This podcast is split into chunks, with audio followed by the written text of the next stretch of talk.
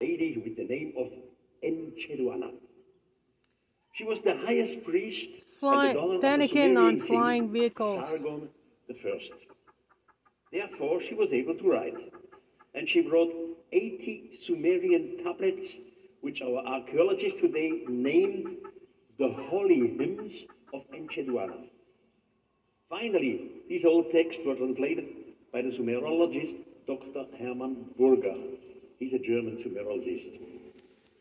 And this specialist, one of the few who is able to translate Sumerian cuneiforms, was absolutely fascinated by the writings of Encheduanna. She definitely writes about so-called dingirs. And these dingirs are flying machines, comparable to the vimanas in ancient India. The dingirs are flying chariots in the Ethiopian book, like comparable to the Ethiopian book Kebra Nagast, where King Solomon flies around the world, or the spaceship of Ezekiel in the Bible. Forty years ago, the Sumerol- Sumerologists believed that the writings of Encheduanna has to do with some sort of folklore of the gods, or with the moon, or the sun, or the lightning, or the clouds. Dr. Burgar, in the meantime, clearly and without any doubts, translated the hymns of Encheduanna as modern technology. She was, in fact, writing about real space stations in orbit, about machines coming down from these stations. And here on Earth, these flying machines were called today space shuttle. Today we would call them a space shuttle. These flying machines were refueled with the mixture of different oils and carbide. It is similar, a similar composition of liquids and carbides as we find them in old Indian texts. Encheduanna also writes about the terrible noise which these flying machines made, comparable again to Ezekiel in the Bible. He also compares the noise with the thundering of a waterfall. Finally, Encheduanna made clear that the humans were a sort of slaves of these gods, except the chosen ones. And these chosen ones were a group of humans which stand under the command of the highest. The king and the people all worked for the gods. In return, the gods helped the chosen ones against their enemies. Now, the fact is, many old texts, especially in old India, in the it is only the, you can read in detail that thousands of years ago, you know, a huge testimony for the Jewish people, and it's fairly well known that in the early steps of gathering the Jews back to Israel, evangelical Christians had a tremendous part. And yet, sometimes they tell me, I ah. support this thing or, or that thing, you know, different kinds of organizations. My challenge to these Shut read in detail that thousands of years ago, gigantic spaceships revolved our planet. The ancient Indians didn't call these objects spaceships. They had no word for spaceships in technology. They called them cities in the firmament or cities on the firmament. One day, smaller vehicles flew down from these cities to the earth. The ancient Indians called these smaller vehicles the Vimanas. One of the humans, his name was Arjuna, was taken up to these cities in the firmament. He learned the language of the extraterrestrials, and he was an eyewitness of a war in the so called heaven. Three cities came together, and two of them were destroyed. For the people on earth, it looked as if ten thousands of shooting stars had fallen down. Der Fluch ist, ich sehe nicht hinter mir, weißt Ah. Okay. Now, Arjuna was living up there for a few years. He even learned the language of these extraterrestrials. When he came back, he ob- obviously described what he had been seeing. We made a computer animation out of the text of Arjuna, roughly 5,000 years old. He really describes how he, how he flew up there in a smaller machine. He called the machine, as I said before, Vimanas.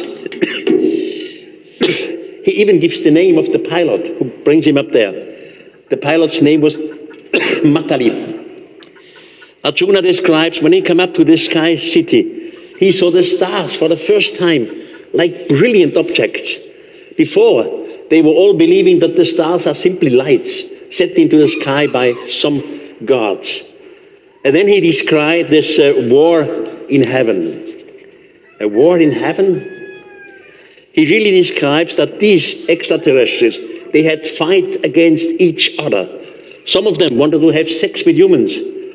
Other wanted to steal our raw material, gold, diamonds, and so on. That was the reason for a war in heaven. Now, when we see these things, normally we think, come on, this is all fantasy. They simply saw the lightning coming down from the sky. They heard the noise of the thundering, and they believe that this is a war in heaven.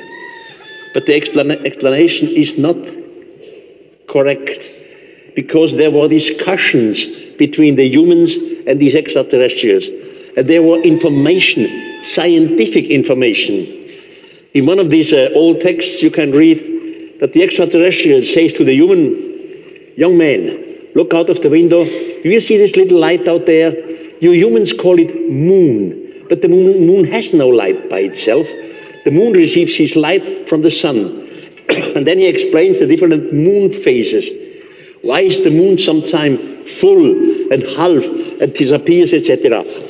oh Gott, Schnurri you know, vergessen. It's so, this is scientific information. Also, it is explained in the, in the ancient text that some of the extraterrestrials explain to our human, you see this bright shining light there? You humans, you call it sun. You see all these little lights out there? They are called stars. But the stars are suns like this one. And then he explains him our calendar that the earth is revolving around the sun in 365 days plus leak hours. Hours, not years, uh, not days. So this is scientific information, and that's why the explanation for a natural solution is simply mean the, the lightning, the thundering, the storm is not enough. There would be no explanation. Now, when I was a young man, grew, grew up in Switzerland, they told me when you live correctly, when you uh, kill nobody, you tell no bad stories and so on, you are correct, Finally, when you die, you will go to heaven. Heaven is the place of absolute happiness. In heaven, you are surrounded by angels, archangels. You are near to God. Later, I learned that in our Christian tradition, there was a war in heaven. You remember maybe one day an archangel with the name of Lucifer came to the throne of the Almighty God with his disciple and said, We do not serve you anymore. Then the Almighty God called for the help of the Archangel Michael to throw Lucifer out of heavens. If heaven would have been the place of absolute happiness, there would be no war, no opposition. You have no war, no opposition when you are happy. So you should change the word heaven into the word space. The same thing happened with figures like an angel we always think angels, they were lovely persons, they were helpful to the humans. No.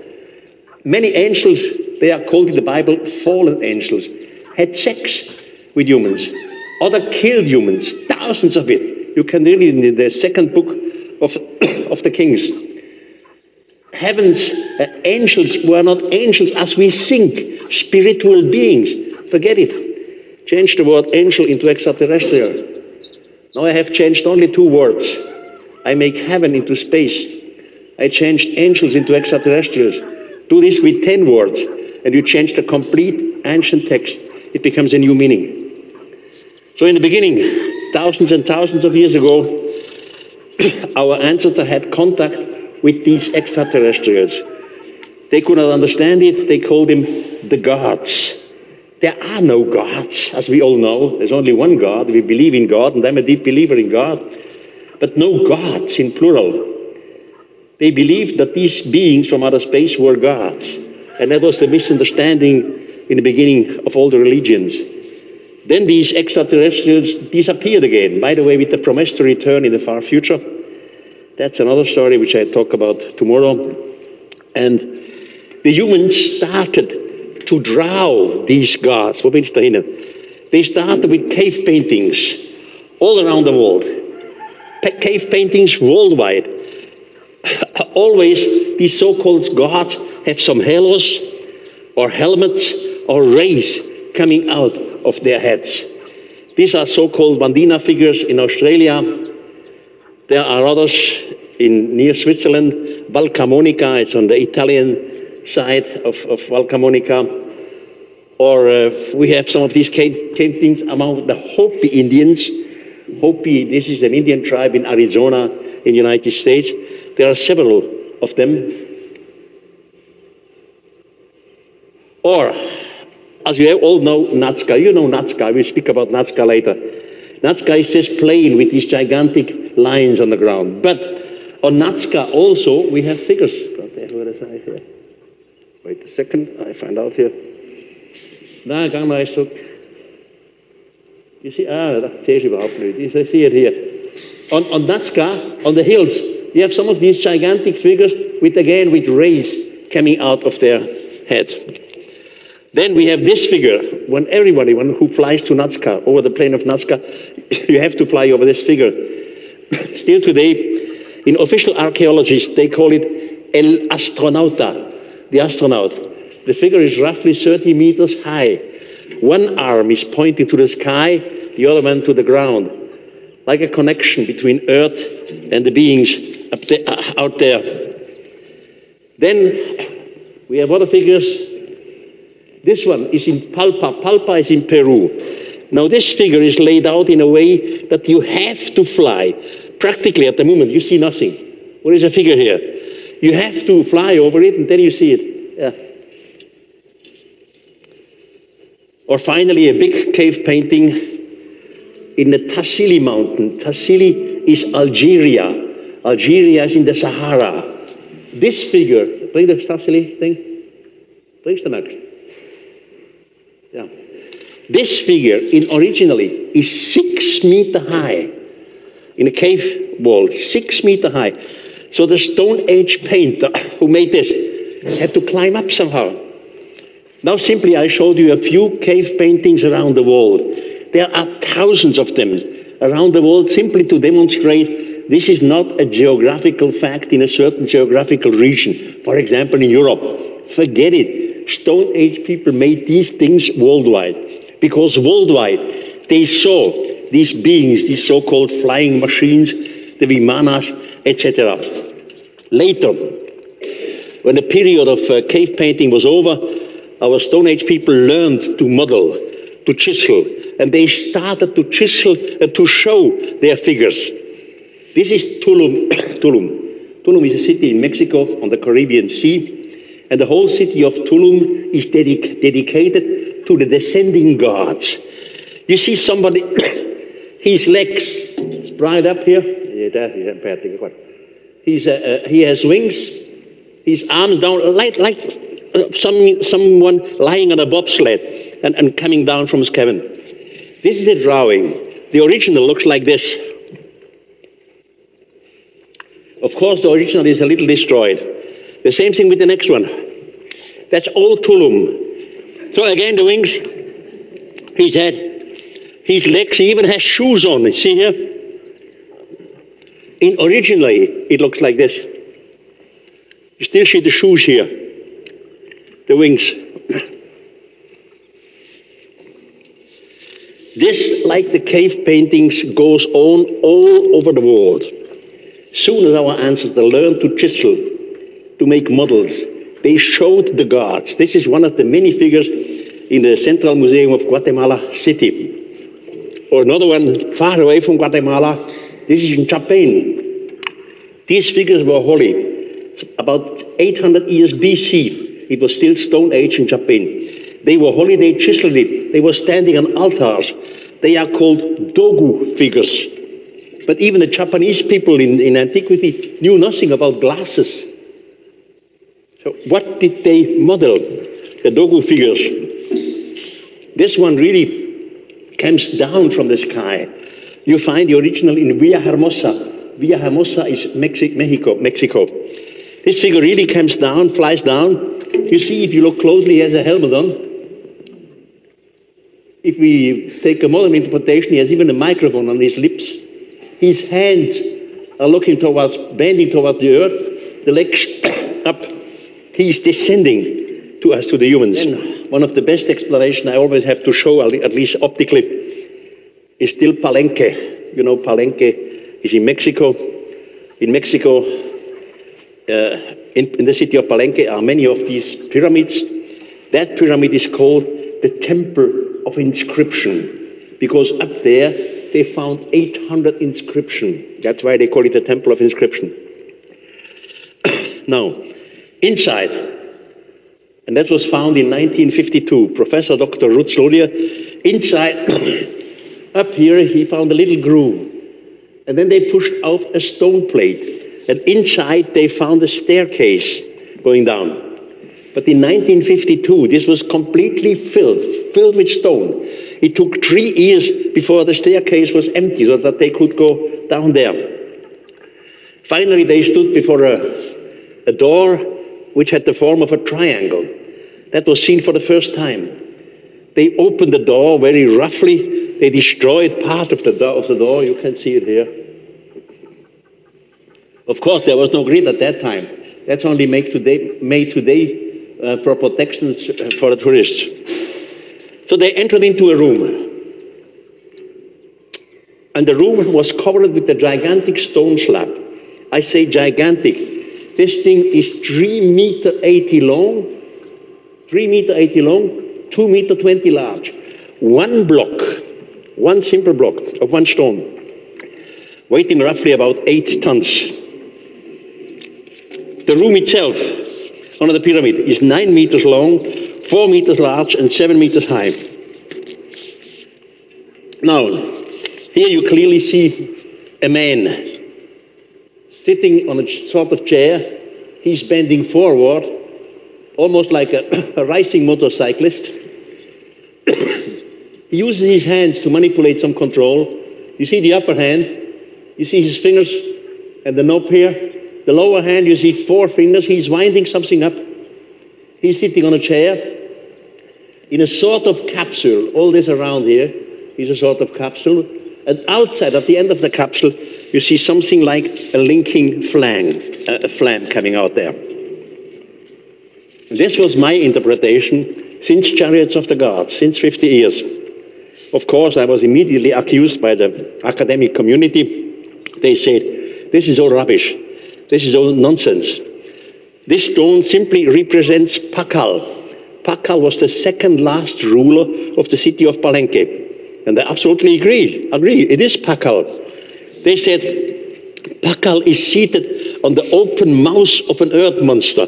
What I call something like a capsule. Here, they call the open mouth of an earth monster. Then the archaeologists see some sort of tree of life or cross of life. They see a stylized bird. That should be the, the cross of life here. Das ist ja Quatsch. Or his head. They simply see the stylized hairs of the beard of the weather god. Get it? Now, in our times, four years ago, the most uh, advanced archaeologists in Maya archaeology are the two professors David and George Stuart from the University of Texas in Austin. They are the best trans translators of Maya writings. And they have come up now with the newest explanation for this. On the third tablet of the Temple of Inscription, Stuart and Stuart found a date in connection with that man Pakal. The date shows the year 1,247,654 years back in time. Another date says Pakal will return to our planet, planet in 4,000 years in the future. I am accused of falsification because I should not look at the picture crosswise, not this way. I should look at it lengthwise, so like this here. Now, as you know, I'm a man with fantasies, and if I have to look at it lengthwise, This brings me to a connection to the Far East. I show you in the Far East the temple, the temple of Borobudur. Borobudur itself, the temple represents a gigantic stupa. And on the terrace of the temple are hundreds of smaller stupas. These things, who look for us like a bell, are called stupa in Buddhism. The stupa has different meanings. One of them says the stupa is the smaller vehicle in which one can reach the bigger vehicle of the gods in the firmament. You remember we had vimanas in ancient Indians. The vimanas are the smaller vehicles with which you reach the bigger, the cities in space. We have the smaller vehicle called by Ezekiel, the splendors of the highest. We have the smaller vehicle in, in old Egypt, the flying sun disk, etc. So this is a smaller vehicle with which you could reach the bigger vehicle in the sky. And this brings me to my fantasy. In there, these, these stupas are not empty. In every stupa, the young Buddha is sitting. What is he doing? He's sitting there. He, he uses his hands symbolically to manipulate some controls. And now look what I made out of it. Palenque, stupa,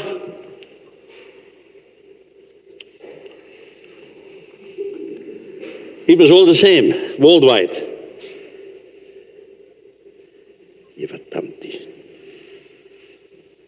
All modern explanations, they make sense. It's not nonsense. We just have to have the courage to look at these things with modern eyes, and the nonsense of yesterday makes sense. Until yesterday, we made all our translations in a psychological, religious meaning because we think we have to understand it that way. It has to do with God, with the Almighty. It had nothing to do with God, with the Almighty. It had to do with extraterrestrials, with space habitats out there, with smaller vehicles, etc. So we have to learn. It's a process of changing the spirit of time. In Germany, we call it der Zeitgeist. The spirit of time has to change. The meaning today is different, and the meaning today makes sense. Now, just to end this short chapter, there is one point which makes me completely furious. Uh, Nazca is a, a plain 500 kilometers south of Lima, the capital of Peru. It's all desert. When you fly over Nazca, first you see nothing. It's all just desert with little red stones and brown sand. When you fly a little higher, you see some figures showing out of the desert figures of fishes, monkeys, spiders, fishes, but of such overdimensional size that you can see them only from the air. Then you fly higher again, and of a sudden you see gigantic lines looking like airstrips. I never said in none of my books that this is an airport. I said seen from the air, it gives you the imagination. It looks like airstrip. It starts abruptly, it ends abruptly. The biggest of these lines is are 3.8 kilometers long. Then, so we have the figures, we have the lines, airstrip looking lines, and then we have small lines. Very small lines, I mean about one meter large. But the the longest of it is 23 kilometers long. Going over hills, lands, and mountains, 23 kilometers. So, what nerves me? Practically every two years on television, I see so-called documentaries about Nazca. Serious people, mostly scientists, archaeologists, they are crossing over the plain of Nazca with their shoes. They are scratching away the surface of these uh, red stones, and then a bright shining surface appears, which is absolutely normal. And have nothing against it. And by doing so, you can make these lines, you can make these figures. Why not? But they never say or show the truth. I will show you now a few pictures of Nazca, which you never saw in any TV documentary. For the scientists, they do not exist. What all have I been reading the past years about Nazca? It was suggested in the scientific textbook that Nazca was an astronomical calendar. The next one said, no, it is a cult for the water gods. Allah said it is a cult for the mountain gods. It is a cult for agriculture. My goodness, agriculture. There was never agriculture here. It's all too dry.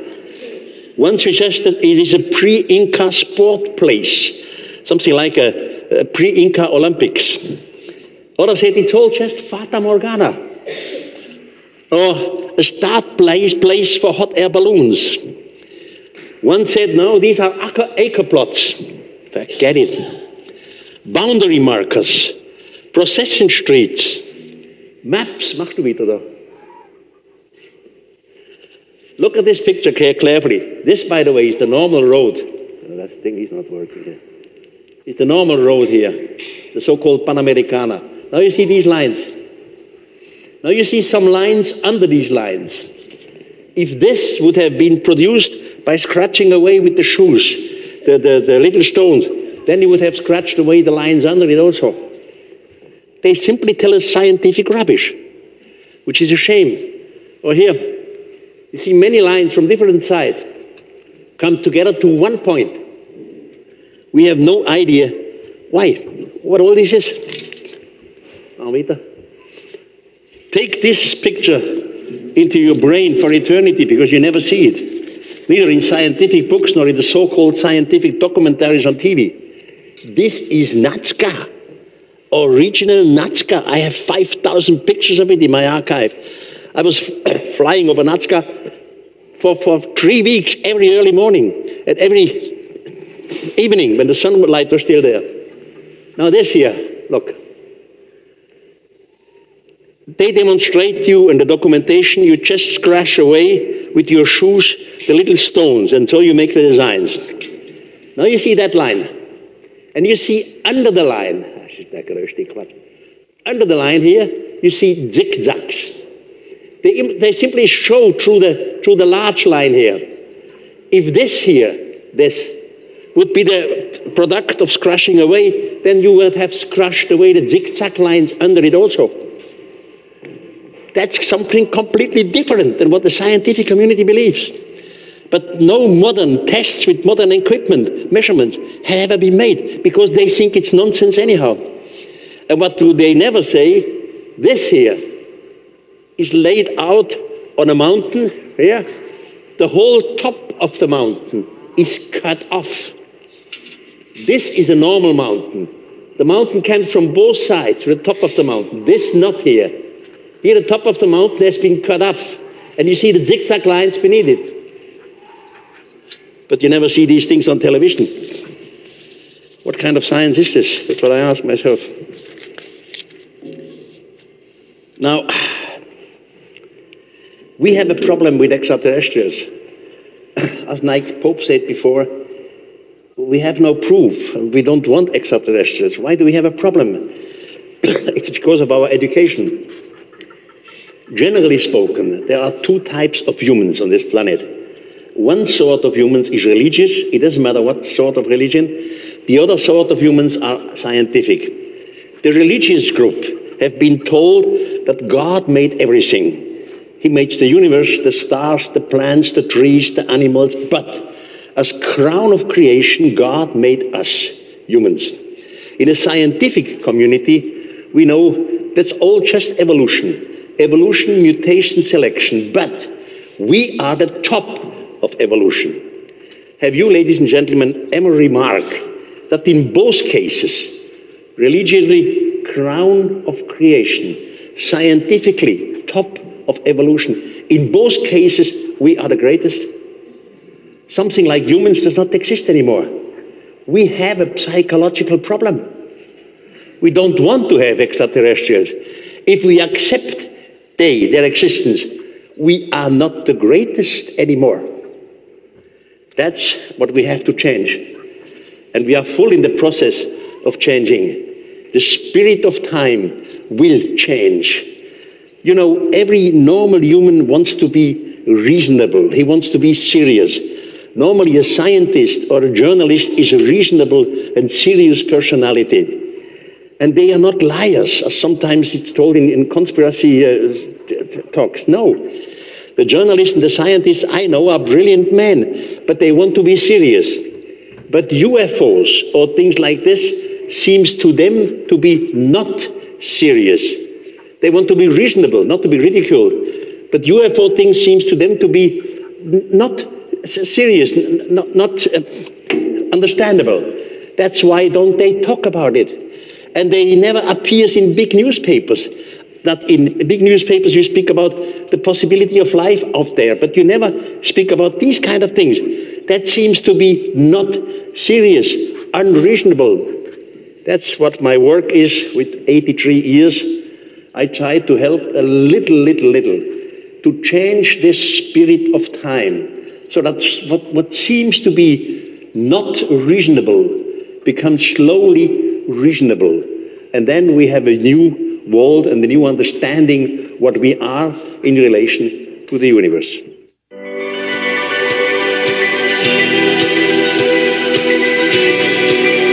Common people around the world are doing the uncommon.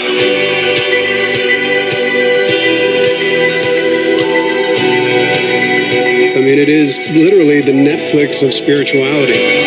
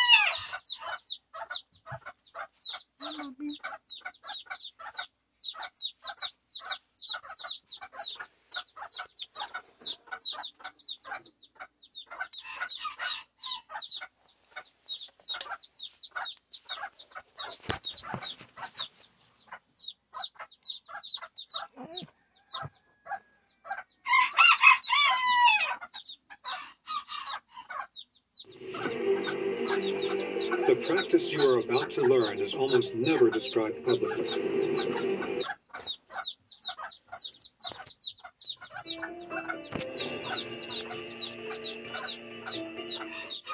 This is a very special weekend. Please give it up for Mr. Eric Von Daniken. Eric,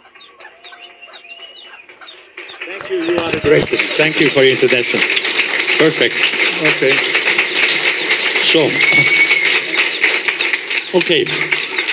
Good afternoon, ladies and gentlemen. Daniken. You know, I'm from Switzerland. Uh, my English is not the best. I still have a heavy German accent, but I hope you will understand me. So, it's a long, long time ago. No one knows how long, but at least 6,000 years. And then a gigantic spaceship surrounded our planet. How do we know this? We know it first from old Indian texts. There are many, many old Indian texts which are at least 6,000 years old. And there, in the fifth book of the Mahabharata, with the name Mausala Parva, there you can read that of a sudden, three cities, they call it cities, not spaceships, because they had no word for spaceships. Three cities surrounded our planet Earth. The people who are watching these cities in the firmament, they were talking about them. And of a sudden, from these three cities, smaller vehicles descended to our planet. The old Indians called these smaller vehicles vimanas. There were different types of vimanas, not only one shape. It's like today we have different types of aircrafts. A helicopter doesn't look the same thing like as a jumbo jet, or a propellant aircraft is not the same thing as a jet airliner. So there were different types of vimanas. Now, and out of these smaller vehicles, we would call them today space shuttle. All of a sudden, so-called gods came out. So-called gods. We all know that there are no gods. There is only one God. But our ancestors, in Stone Age people, they could not understand what was going on, so they believed that these visitors are some gods. The word gods is a misunderstanding. They were never gods. They simply called the extraterrestrial gods. So these so-called gods came out. They looked around the planet and they chose a few of the young men to teach them. One of the young men, his name was Arjuna, and Arjuna was brought up, up to the sky. He learned the language of the extraterrestrials. They taught him in writing, and later they brought him back to the planet Earth. And here, of course, the people ask him, Arjuna, where have you been? What have you seen? And Arjuna was writing down his experiences with the so-called gods. He said, he was up there in this city over the planet. And as higher he came, he saw a lot, a lot of smaller cities up there. Some of them were composite that they looked like different bulls, one bull next to the other bull. That's what the eyewitness Arjuna said 6,000 years ago. He himself was brought up with an object called the Vimana. As I said before, the Vimanas were a smaller object. Arjuna even knows the name of his pilot who brought him up there. His pilot's name was Matali. They brought him up there.